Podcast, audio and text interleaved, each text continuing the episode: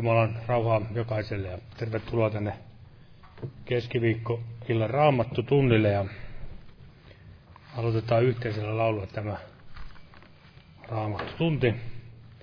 Laulu numero 237. 237. Juudelle ristin kun pakenin.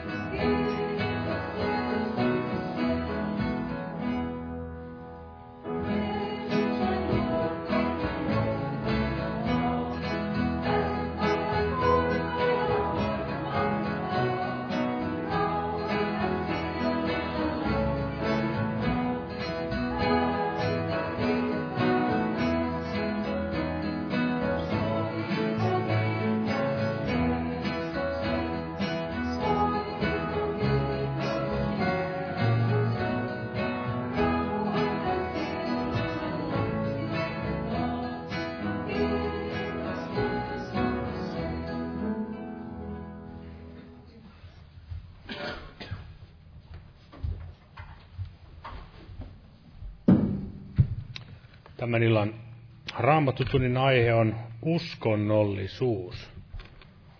Ja ajattelin vähän, että mitä tähän nyt voisi alustukseen sanoa, niin ajattelin lukea pari jaetta, vähän niin kuin myös tästä vastapuolesta. Täällä esimerkiksi sanotaan näin, mitä on oikea usko ja mihin se perustuu. Ja juuri äsken laulumme tästä rististä, niin se on juuri se oleellinen seikka. Täällä toinen kirja korintolaisille viides luku. Ja siitä jakesta 19. Sillä Jumala oli Kristuksessa ja sovitti maailman itsensä kanssa, eikä lukenut heille heidän rikkomuksiaan, ja hän uskoi meille sovituksen sanan. Kristuksen puolesta me siis olemme lähettiläinä ja Jumala kehoittaa meidän kauttamme. Me pyydämme Kristuksen puolesta, antakaa sovittaa itsenne Jumalan kanssa.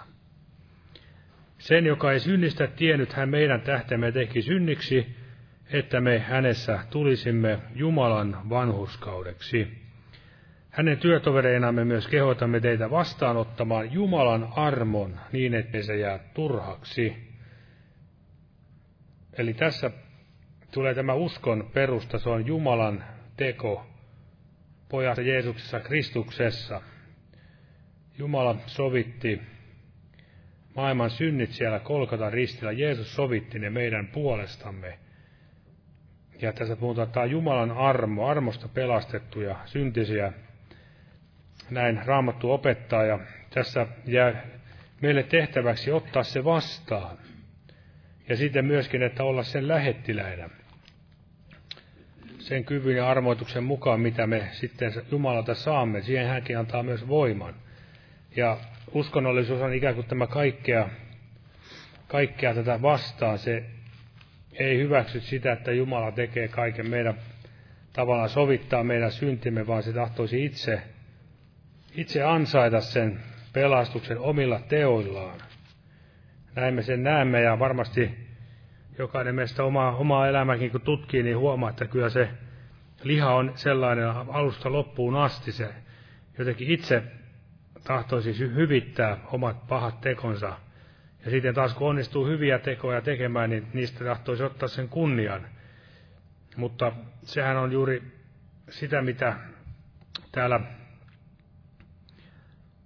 täällä esimerkiksi Matteuksen evankeliumissa Jeesus sanoo täällä 15. luvussa, en ota kuin tämän yhden kohdan tässä vielä, tässä Matteuksen evankeliumin 15. luku ja jakeesta 6. Hän sanoo näin, että niin te olette tehneet Jumalan sanan tyhjäksi perinnäissääntönne tähden. Ja ulkokuulatut oikein teistä Esajas ennusti sanoen, tämä kansa kunnioittaa minua huulillaan, mutta heidän sydämensä on minussa kaukana. Turhaan he palvelevat minua opettaen oppeja, jotka ovat ihmiskäskyjä. Eli uskonnollisuus johtaa aina ihmiskäskyihin semmoiseen lakihenkisyyteen ja että tee sitä ja tee tätä, niin Jumala ehkä mielistyy sinuun. Ja sitähän on tämä todella maailman uskonnollisuuskin täynnä. Ja me usko, uskovaisenakin saatamme huomata, että olemme helposti juuri tällaisia samanlaisia, tai itsessään olemmekin, mutta se vaatii sitä uskon kuuliaisuutta, että taivuttaa sydämensä nöyryyteen Jumalan edessä. Vielä otan tuli mieleen tämä yksi kohta vielä tästä kolossalaiskirjeestä. Kolossalaiskirje toinen luku. Tässä on ikään kuin varoitusta Kolossan seurakunnalle. Millä tavalla juuri tämä uskonto tai uskonnollisuus, ja me huomaamme, että se tuo tullessaan myös paljon näitä perinnäissääntöjä ja myöskin kaikenlaista harhaoppia. Toinen luku ja siitä jakessa 20. Jos te olette Kristuksen kanssa kuolleet pois maailman alkeisvoimista, miksi te ikään kuin eläisitte maailmassa, sallita, sallitte määrätä itsellenne säädöksiä, älä tartu, älä maista, älä koske. Sehän on kaikki tarkoitettu katoamaan käyttämisen kautta, ihmisten käskyjen ja oppien mukaan. Tällä kaikilla tosin on viisauden maine itse valitun Jumalan palveluksen ja nöyryyden vuoksi ja sen tähden, ettei se ruumista säästä. Mutta se on ilman mitään arvoa ja se tapahtuu lihan tyydyttämiseksi. Nostaa pyytämään tässä siunausta tälle kokoukselle ja viedään nämä tässä edessä olevat pyynnöt Herralle ja omatkin rukouspyynnöt voimme viedä Jumalalle tiettäväksi kätten kohottamisen kautta. Kiitos Herra Jeesus, että saamme olla tänä iltana tässä sinun edessä, Herra, sanojasi ääressä ja Herra. Kiitos, että saat luvan olla siellä, missä 203 on sinun nimessäsi kokoontunut, Herra, ja saamme luottaa, että saat sanasi henkisi kautta täällä tänäkin iltana, Herra, meidän kanssamme, ja tahdot auttaa näissä tänäkin iltana, antaa meille ne kuulevat korvat, Herra Jeesus, että ymmärtäisimme sinun sanasi, ja anna meille todella anteeksi tämä, Herra, kaikki mitä helposti lankeamme semmoiseen oma valittuu Jumalan palvelukseen ilman kuulijasta sinulle, Herra, sinun tahdollisi, Herra Jeesus. Ja siunaa veliä, joka täällä näin todella tulee sanasi julistamaan, Herra. Ja oikein, Herra, anna pyhän voitelu, Herra, ja avaa meidän todella sydämet ja korvat ja ottamaan sinun sanasi vastaan, Herra Jeesus. Ja siunaa myös näitä esirukouspyyntöjä ja sydämissämme olevat, Herra, esirukouspyynnöt, Herra, että kiitos, että saat voimallinen vastaamaan, Herra Jeesus, näihinkin rukouspyyntöihin. Ja muista myös tulevat kokoukset, Herra Jeesus, että tässä tälläkin viikolla vielä on, Herra, edessä päin, Herra. Ja jää näin siunaamaan nimessäsi. Aamen. Olkaa hyvä ja istukaa. Eli kokoukset jatku, jatkunevat ja jatkuvat varmasti näin tuttuun tapaan. Eli nämä päiväpiirit kello 12 torstaina ja perjantaina. Ja huomenna on myöskin illalla tämä evankeliointikokous tai evankeliumistilaisuus. Ja sitten perjantaina kello 19 rukouskokous. Tervetuloa. Ja lauletaan tässä lauluja, kannetaan samalle myös vapaaehtoinen uhri Jumalan työn hyväksi. Otetaan tämmöinen laulu kuin 458, 458 veressä Jeesuksen synnistä puhdistuen.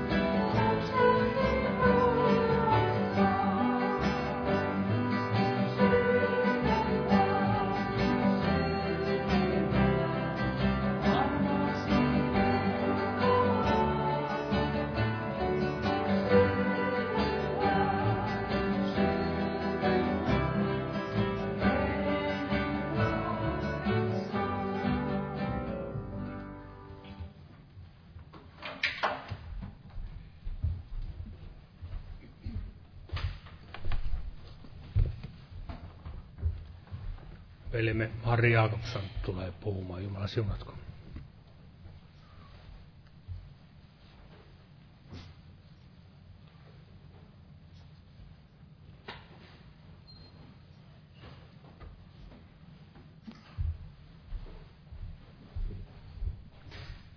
Rauhaa kaikille.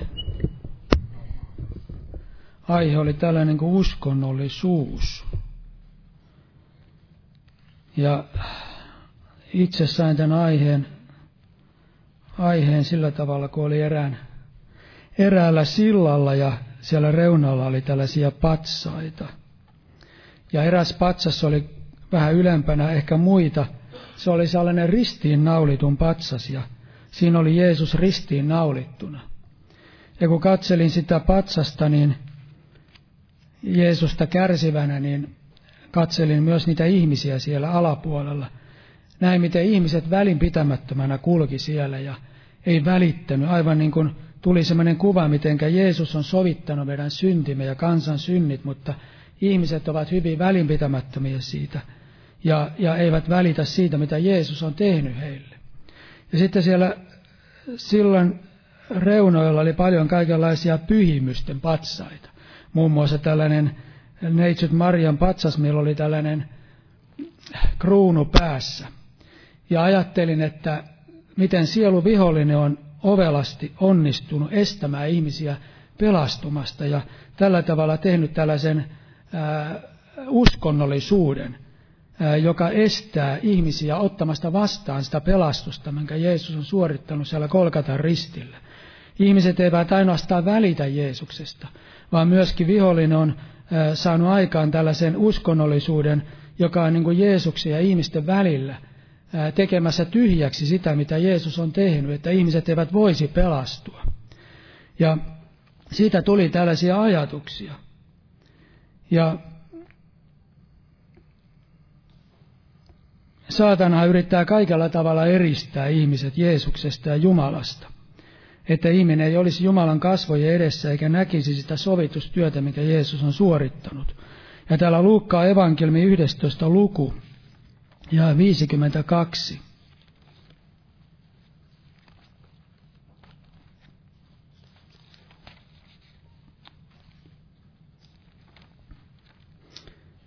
Täällä sanotaan, voi teitä te lain oppineet, kun te olette niin kuin kun te olette vieneet tiedon avaimet, itse te ette ole menneet sisälle, ja sisälle menevät, meneviä te olette estäneet.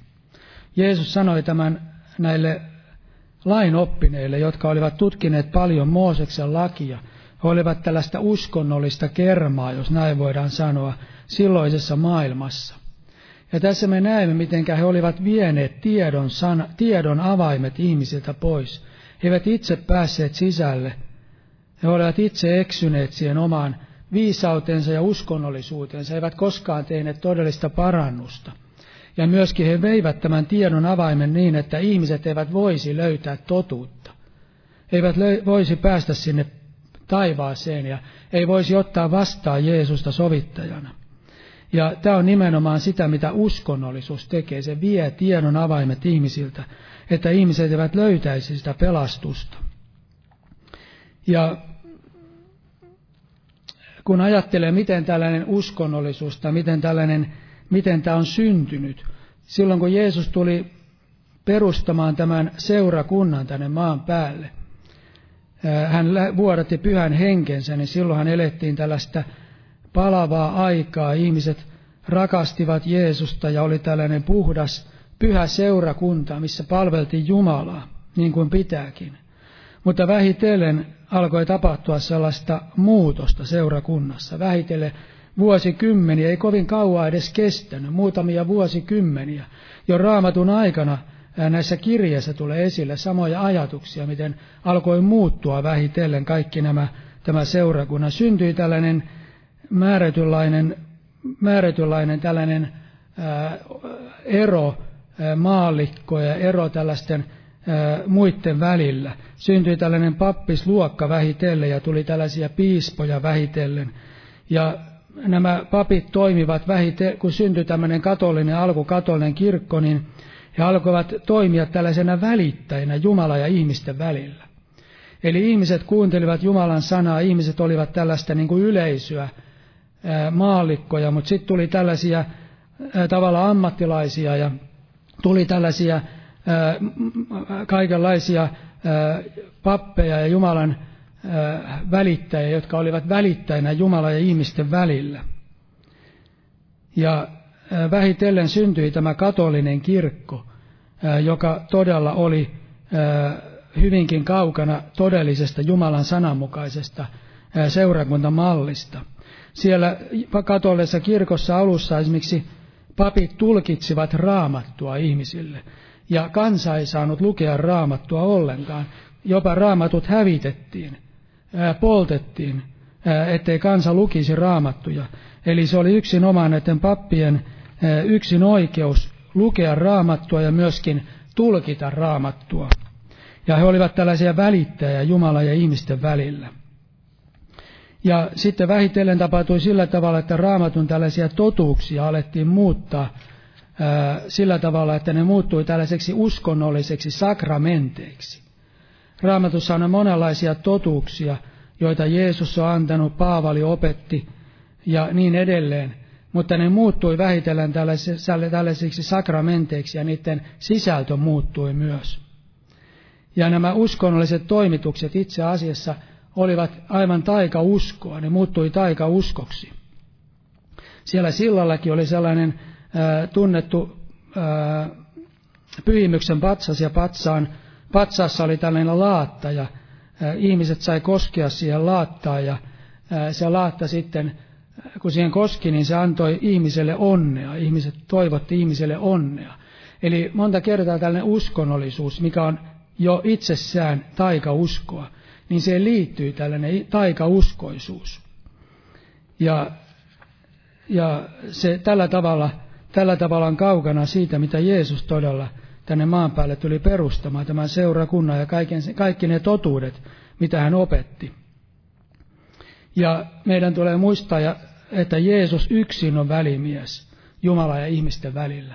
Ei ole mitään muuta kuin Jeesus Kristus. Ja katolinen kirkkohan loi sellaisen järjestelmän, että siellä oli välimiehiä, papit olivat välimiehiä ja Paavi oli jopa Kristuksen sijainen tällä maan päällä.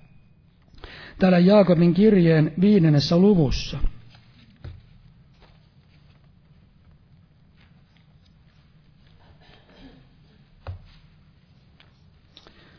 sanotaan jakessa 14-16. Jos joku teistä sairastaa, kutsukoon tykönsä seurakunnan vanhimmat ja rukoilkoot hänen edestään, voidellen häntä öljyllä Herran nimessä. Ja uskon rukous pelastaa sairaan. Raamattu kansalle sanoo parantaa sairaan. Se varmaan tarkoittaa parantumista. Pelastumisella on hyvin laaja käsite. Pelastaa tai parantaa sairaan ja Herra antaa hänen nousta jälleen. Ja jos hän on syntejä tehnyt, ne annetaan hänelle anteeksi. Tunnustakaa siis toisillenne syntinne ja rukoilkaa toistenne puolesta, että te parantuisitte. Vanhurskaa rukous voi paljon, kun se on harras. Tässä raamatun, raamatun jakeessa huomaamme tällaisen ajatuksen. Tässä puhutaan seurakunnan vanhimmista. Alussahan oli niitä vanhimpia. Ja tässä me näemme, että vanhimman tehtävässä ei ole mitään itseisarvoa sinänsä niin, että tämä sairas paranee, tai se, että ihmisiä saa syntinsä anteeksi ja ihmiset pelastuu. Ja se edellytti heiltä uskoa, ja varmasti kun Jaakob kirjoitti tämän, niin sen tähden hän sanoi, että kutsukoon seurakunnan vanhimmat, koska vanhimpi, vanhimmaksi kutsuttiin sellaisia ihmisiä, jotka tunsivat Jumalan sanaa, ja varmaan heillä oli uskoa enemmän kuin monella muulla, ja heidät oli asetettu siihen tehtävään. Ja, ja mutta periaate heidän kohdalla on aivan sama kuin kaikilla muillakin. Tietysti Jumala haluaa antaa myöskin armoitusta seurakunnan vanhimmille. Jos joku valitaan seurakunnan vanhimmaksi, niin varmaan Jumala antaa myöskin kyvyn suorittaa sen tehtävän. Ja varmasti myöskin nämä ihmiset, jotka tekivät tämän Jaakobin kirjeen mukaisesti, niin sekin oli uskoa, että he tekivät juuri näin, niin kuin Raamattu kehoitti. He kutsuvat seurakunnan vanhimmat ja pyysivät heiltä rukousta. Mutta tässä sanotaan näin, että uskon rukous pelastaa tai oikeastaan parantaa sairaan. Eli ei ole kysymys siitä, että he olivat vanhimpia, vaan oli kysymys siitä, että heillä oli uskoa. Eli se usko oli tällainen oleellinen asia.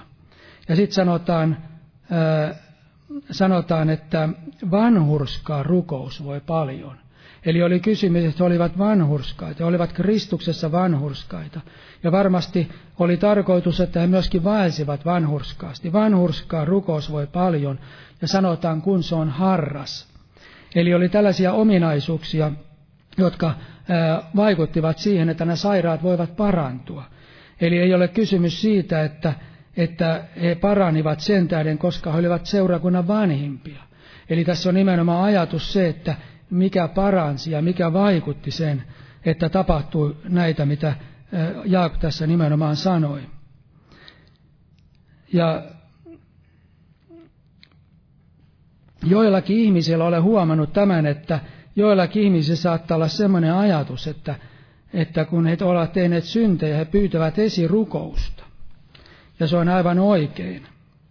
Monta kertaa, kun pyytää esirukousta ja tunnustaa toiselle syntinsä, niin monta kertaa se voi vapauttaa ihmistä ja se on ihan Jumalan sanan mukaista. Ja varmasti Raamattu kehoittaa siihen, niin kuin tässäkin sanotaan, että tunnustakaa toisille syntejä, se voi olla aivan hyväksi. Mutta se voi mennä myöskin uskonnollisuuteen määritysmielessä, että ajatellaan näin, että, että joku ihminen on Jumala ja ihmisen välillä sellainen välimies, jonka kautta syntejä saa anteeksi.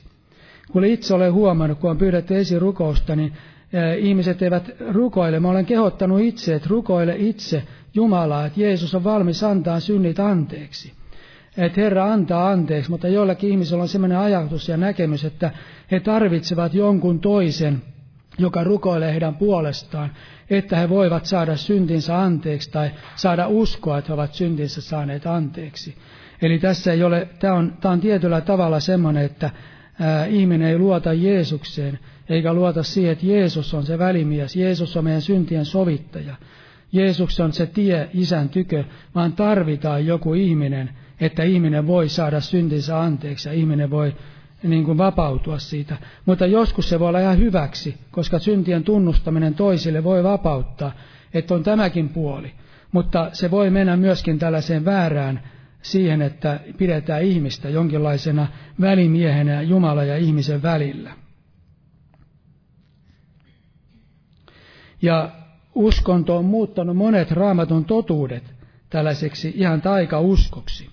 Ajatellaan esimerkiksi ehtoollista. Katolisessa kirkossa ehtoollinen, ehtoollinen on tällainen messuuhri. Ja siinä messuuhrissa tavallaan uhrataan Jeesus aina uudestaan siinä messussa. Ja se on aivan taika uskoa. Ja he uskovat näin, että se leipä ja viini muuttuu todella Kristuksen ruumiiksi. Ja kun Jeesus asetti ehtoollisen, niin hän ei puhunut mitään tällaista, eikä raamattu opeta mitään tällaista. Jeesus sanoi, että kun te nautitte tätä leipää, syötte, juotte tätä viiniä ja, ja syötte tätä leipää, niin, niin he muistelevat Herran kuolemaa.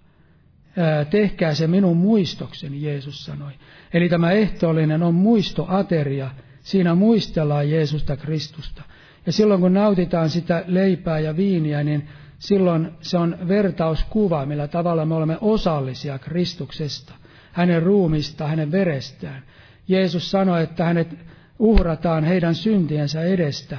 Ja kun he nauttivat sitä ehtoollista, niin he olivat tällä tavalla vertauskuvallisesti pääsivät, osoittivat, että he ovat osallisia siitä Jeesuksen verestä ja ruumista. Mutta se ei ole mikään taikauskon väline, että esimerkiksi ehtoollisella ihminen ei saa syntejä anteeksi. Niin kuin muistaakseni jopa luterilainen kirkkokin opettaa, että ehtoollisessa Jeesus on mukana, Jumalan sana on mukana ja, ja ihminen saa syntinsä anteeksi. Ja varmasti katolisessa kirkossa, joka meni aivan uskonnollisuudessa ihan huippuunsa, niin, niin siellä se on vielä varmasti toista luokkaa. Siellä tapahtuu sellaista taikauskoa ja taikomista suoraan sanoen. Siellä on tullut tällaisia sanojakin, mitkä on niin kuin taikomista. Ihmiset kävi, käsittivät, että se on tällaista taikomista. Ja siinä nämä papit myöskin olivat tällaisia taikureita ja Jumala ja ihmisen välillä olevia välimiehiä. Ja samalla tavalla kaste. Kaste on Jeesuksen asettama. Kaste on Jumalan sanan asettama. Ja kaste raamatun mukaan on esimerkiksi hyvän oman tunnon pyytämistä Jumalalta. Ja kaste on sitä, että me olemme pukeneet, puemme Kristuksen päälle. Me, te, jotka olette Kristuksen kastetut, olette hänet päällensä pukeneet. Se on siis sitä, että ihminen jättää se vanhan elämänsä ja vanhan vaelluksensa ja lähtee seuraamaan Jeesusta. Haluaa ottaa hänet vastaan ja kulkea hänen tahtonsa tietä ja seurata hänen sanansa mukaan. Kaste merkitsee kaiken vanhurskauden täyttämistä. Ja itsessään kaste ei pelasta ketään. itsessään kaste ei pelasta ketään, niin kuin opetetaan, että ihminen uudesti syntyi kasteessa. On opetettu jopa, että ihminen täytyy pyhällä hengellä, ihminen liitetään Kristukseen, ihminen saa uud armon kasteessa ja niin edelleen. Mutta kaste ei pelasta ketään, eikä kaste ole mikään edellytys sinänsä pelastukseen. Ihminen voi pelastua ilman kastettakin, mutta kaste on sitä, että me olemme kuuliaisia Herralle ja me haluamme seurata häntä ja silloin me myöskin haluamme ottaa kasteen, niin kuin Jeesus antoi esimerkin siitä. Ja Jeesus antoi myöskin, Raamattu myöskin opettaa sillä tavalla. Eli kastekin on muutettu tällaiseksi taikauskon välineeksi ja esimerkiksi keskiajalla ja niin silloin kasteista tuli aivan huippusina taikauskon välineenä.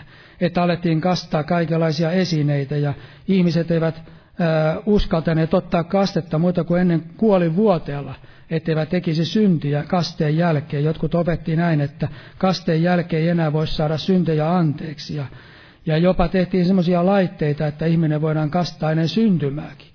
Koska jos ihminen ei kasteta, niin hän menee helvettiin. Jotkut ajatteli näin. Eli siitä tuli aivan tällainen ää, taikauskon väline, se totuus, mikä alkuperin, alun perin oli, niin se menetti kokonaan merkityksensä sen tähden, koska sitä tehtiin ihmisoppia. Uskonnollisuus muutti sen sanoman kokonaan aivan toisenlaiseksi, tällaiseksi taikauskon välineeksi. Ja näin uskonto, uskonto muuttaa hyvin monia raamatun totuuksia nimenomaan tällaisiksi välineiksi, niin kuin alussa veli luki, että turha he palvelevat minun opettajan oppeja, jotka ovat ihmiskäskyjä. Eli myöskin variseukset ja juutalaiset, nämä kaikki, niin muuttivat raamatun opetukset ja Mooseksen opetukset ihmiskäskyiksi. He tekivät uusia käskyjä, omia lakeja ja käskyjä ja säädöksiä sinne lisäksi. Ja näin se alkuperäinen tarkoitus kokonaan niin kuin muutti. He tekivät itse asiassa tyhjäksi Jumalan sanan näillä omilla käskyillään. Tämä uskonnollisuus tekee Jumalan sanan tyhjäksi. Ja myöskin jos ajatellaan rukousta, niin rukouskaan ei ole mitään taikauskoa.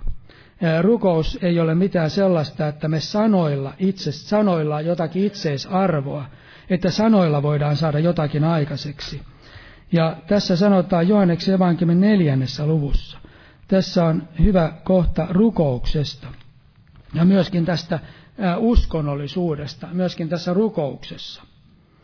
Johanneksen evankeliumin neljäs luku ja 20 ja 21. Jeesus tai tämä nainen sanoi Syykkarin kaivolla, meidän isämme ovat kumartaneet, kumartan, kumartaa rukoilleet tällä vuorolla, ja te, olet, ja te sanotte, että Jerusalemissa on se paikka, jossa tulee kumartaa rukoilla. Jeesus sanoi hänelle, vaimo, usko minua, tulee aika, jolloin te ette rukoile isää tällä vuodella, ettekä Jerusalemissa.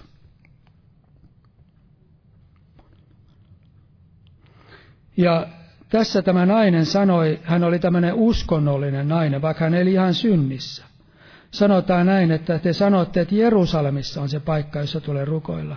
Meidän isämme rukoilevat täällä. Oli joku määrätty paikka, missä hän tuli rukoilla. Mutta Jeesus sanoi, että tulee aika. Ja hän tarkoitti sitä, että tulee tämä uusi liitto. Silloin elettiin vielä vanhaa liittoa Jeesuksenkin aikana – oli paljon asioita vielä, mitkä liittyi vanhaan liittoon, niin kuin Jeesus puhui temppelistä, että se on hänen isänsä huone. Hänen isänsä asui siinä määrätysmielessä siinä temppelissä vielä, koska uusi liitto ei ollut astunut vielä voimaan. Ainakin elettiin sitä vanhan liiton ajatuksessa vielä. Mutta tässä Jeesus sanoi, että tulee aika, jolloin ette rukoile tällä vuorella, ettekä Jerusalemissa. Ja tässä sanoo ja tässä näemme tämmöisen uskonnollisuuden, että uskonnollisuudessa on hyvin suuri merkitys niin kuin vanhassa liitossa erilaisilla paikoilla, esineillä, papeilla ynnä muilla. Tällaisilla asioilla on merkitystä nimenomaan vanhassa liitossa ja sitten kun se siirrytään uuteen liittoon, niin se muuttuu tällaiseksi uskonnollisuudeksi. Uskonnollisuus ottaa näitä aineksia. Ja tässä 23. 24. jae sanotaan. Mutta tulee aika ja on jo, jolloin totiset rukoilevat, ru, rukoilijat rukoilevat isää hengessä ja totuudessa, sillä sen kaltaisia rukoilijoita myös isä tahtoo. Jumala on henki, ja jotka häntä rukoilevat, niiden tulee rukoilla hengessä ja totuudessa. Eli tässä me näemme, että todellista rukousta on ei joku paikka, ei, ei joku temppeli, ei joku määrätty seremonia tai joku muu, vaan hengessä ja totuudessa. Se on aivan jotakin muuta kuin tämmöiset uskonnolliset rukoukset ja rituaalit. Ja uuden liiton henki on tällainen vapauden henki. Kun Raamattu lukee, niin, niin se ei ole sidottu. Niin kuin vanhassa liitossa elettiin lakiaikaa vielä, se oli sidottu moniin tällaisiin erilaisiin ulkoisiin tekijöihin. Mutta uudessa liitossa ei ollut tällä tavalla sidottu, se on tällainen vapauden henki. Ja se on vapautta olla Jumalan kasvojen edessä, kun ajatellaan uudessa liitossa, Kristuksen, vain Kristuksen uhrin kautta. Eli se on se vapaus, mikä uudessa liitossa uskovainen voi saada. Vanhassa liitossa se ei monien uskonnollisten seremonioiden kautta, ennen kuin ihminen voi saada edes syntinsä anteeksi. Ja sitten uskonnollisuus palvoo näkyviä, näkyväisiä asioita. Me muistamme raamatusta, miten Mooses rakensi tällaisen vaskikäärmeen tai teki vaskikäärmeen. Ja jokainen, joka, joka oli purrus, johon käärme oli purru, niin, niin, niin, ja katsoi vaskikäärmeeseen, niin hän jäi eloon. Eli hän selvisi siitä käärmeen puremasta. Ja tämä on esikuvallista kieltä. Ja myöhemmin alettiin palvoa tätä vaskikäärmettä. Siitä tehtiin tällainen, tällainen uskonnollisuuden väline. Ja täällä sanotaan toinen kuningasten kirja 18. luku jae neljä. Tässä kerrotaan Hiskiasta, joka oli tullut kuninkaaksi. Ja sanotaan, hän poisti uhrikukkulat, murskasi patsaat, hakkasi maahan asera karsikon ja löi palasiksi vaskikäärmeen, jonka Mooses oli tehnyt, sillä niihin aikoihin asti israelaiset olivat polttaneet uhreja sille, sitä kutsuttiin nimeltä Nehustan. Eli hän hakkasi palasiksi tämä vaskikäärmeen. Sen tähden, koska he palvoivat sitä, vaikka se oli Jumalan armon välikappale. Ja aivan samalla tavalla uskonnollisuus käyttää nehustana tällaisina erilaisia välineitä, joita Jumala käyttää. Ja esimerkiksi Jumala, jotkut voi palvoa Herran palvelijoita. Joku suuri Herran palvelija, esimerkiksi branhamilaiset. Kerran eräs lähetti mulle tällaisen prosyyrin branhamilaisuudesta ja siinä oli Branham, millä oli tällainen enkeli hänen päänsä yläpuolella ja ja se on suorastaan tällaista ihmispalvontaa. Tehdään tällainen ihminen, Jumala ja ihmisen väli, väli, äh, välittäjäksi. Että ihminen ei selviä itse, tarvitaan Branham ja niin edelleen. Eli tämä on tällaista uskonnollisuutta, että aletaan palvoa välikappaleita. En ota kantaa siihen, minkälainen mies Branham oli, mutta välikappaleita aletaan, aletaan tai en puhu siitä, välikappaleita aletaan palvomaan voidaan palvoa ristin kuvaa. Joku on nähnyt ehkä jonkun kuvia, kun tällaisissa oikein uskonnollisissa maissa, niin kuin Venäjälläkin, niin, niin ristiä näytetään ihmiselle ja ihmiset ovat polvillaan ja, ja risti on tällainen taikauskon väline. Ja sitten raamattuakin voidaan palvoa tällaisen taikauskon välineenä. Raamattu sinänsä ei ole mikään erikoinen kirja, pyhä kirja kirjana, mutta se, mitä Jumala sanoo sanassaan, se hänen sanansa on pyhää. Ja se on sitä, mitä meidän tulee uskoa ja luottaa, mutta mitään esinettä eikä mitään tällaista välinettä ei tule palvoa. Ja sitä ajatellaan temppeleitä, niin myöskin temppeleistä voi tulla tällaisia palvonnan välikappaleita, ja näinhän, näinhän oli alkuseurakunnan jälkeenkin hyvin pian alettiin rakentaa sitten, tai jonkin kuluttua alettiin rakentaa tällaisia erilaisia temppeleitä ja komeitakin temppeleitä. Ja tämä temppeli ei ole mitään hengellisyyttä, se ei ole mikään hengellisyyden mitta, vaan päinvastoin temppelit, tämmöiset erittäin suuret ja mahtavat ja kauniit temppelit, niillä saatetaan korvata hengellisyyttä. Siellä oli temppeleissä ja kirkoissakin on valtavan komeita erilaisia kuvia ja muita, mitä ihmiset katselivat, niin itse asiassa sitä pidettiin tällaisena hengellisyytenä ja korvattiin sitä hengellisyyden puutetta näillä kauniilla temppeleillä. Eli tämmöiset temppelitkin ovat tällaisia uskonnollisuutta, jos sillä halutaan jotakin saada hengellisyyttä aikaan. Kauniit rukoushuoneet ovat tietenkin ihan hyvä ja temppelit kauniit sinänsä ovat hyvä, siinä ei ole mitään pahaa. Mutta se, että sillä korvataan uskonnollisuutta ja sitä tehdään jonkinlainen väline, uskonnollisuuden väline ja tällainen hengellisyyden väline, niin se on aivan toinen asia. Se ei ole Jumalasta. Ja mikä hyvänsä asia, mikä pannaan meidän ja Jumalan väliin, se on pahasta. Saatana haluaa aina peittää meiltä, peittää kaikilta ihmisiltä Jumalan kasvot ja Jeesuksen uhrin. Meidän elämää voi tulla tällaisia. Eräs kaikista pahin asia on tietenkin synti. Raamattu sanoo, että teidän syntine peittävät teiltä hänen kasvonsa niin, että, teette, että Jumala ei voi teitä auttaa. Eli synti peittää meitä Jumalan kasvon, mutta kasvot, mutta myös uskonnollisuus on hyvin tehokas peittämään tämän Jumalan kasvot, niin ettei näe Jumalan kasvoja. Sen tähden meidän tulisi kyetä paljastamaan uskonnollisuuden valhe, varmasti toisille ihmisille ja myöskin huomata itsellämme, jos omassa elämässä on uskonnollisuutta, niin huomata, että se ei ole Jumalasta. Kaikkea sellaista tulee karttaa.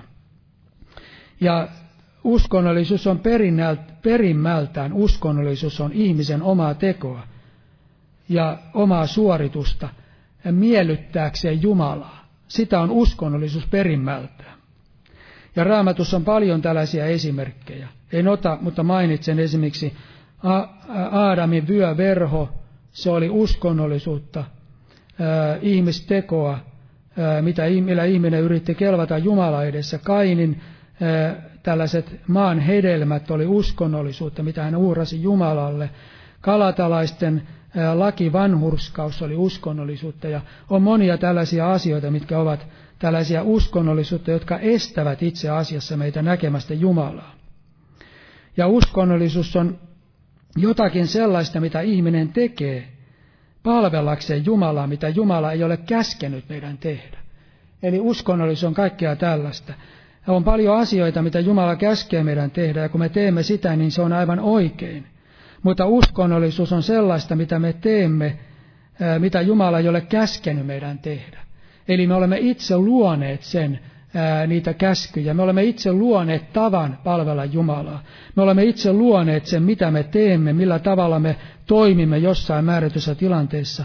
Sen tähden on tärkeää, että me luomme raamattua, tärkeää, että me perustamme raamattuun.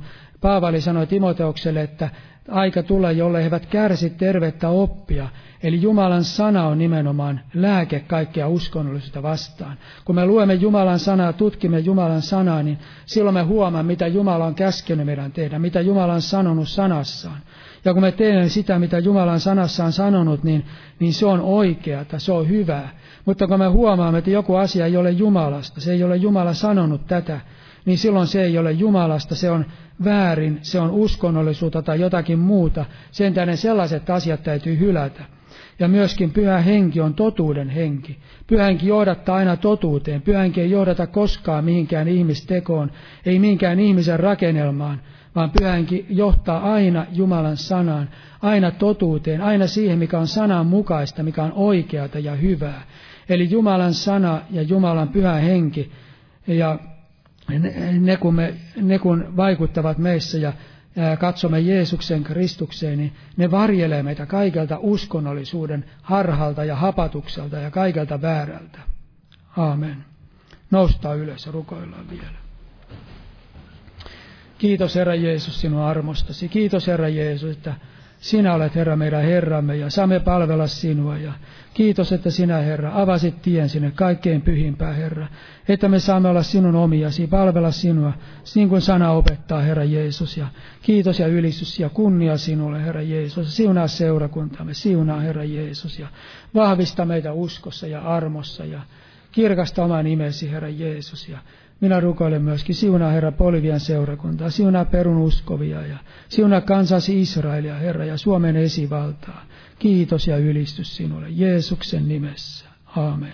Istukaa, olkaa hyvä. Lauletaan tässä vielä yhteinen laulu. Laulu 459, Vapaana on synnistä ja maasta. Ja veli rukoilee tässä edessä vielä, jos jollakin on jotain asioita Herralle tiettäväksi vietävänä. 459. Jumalan siunasta jokaiselle.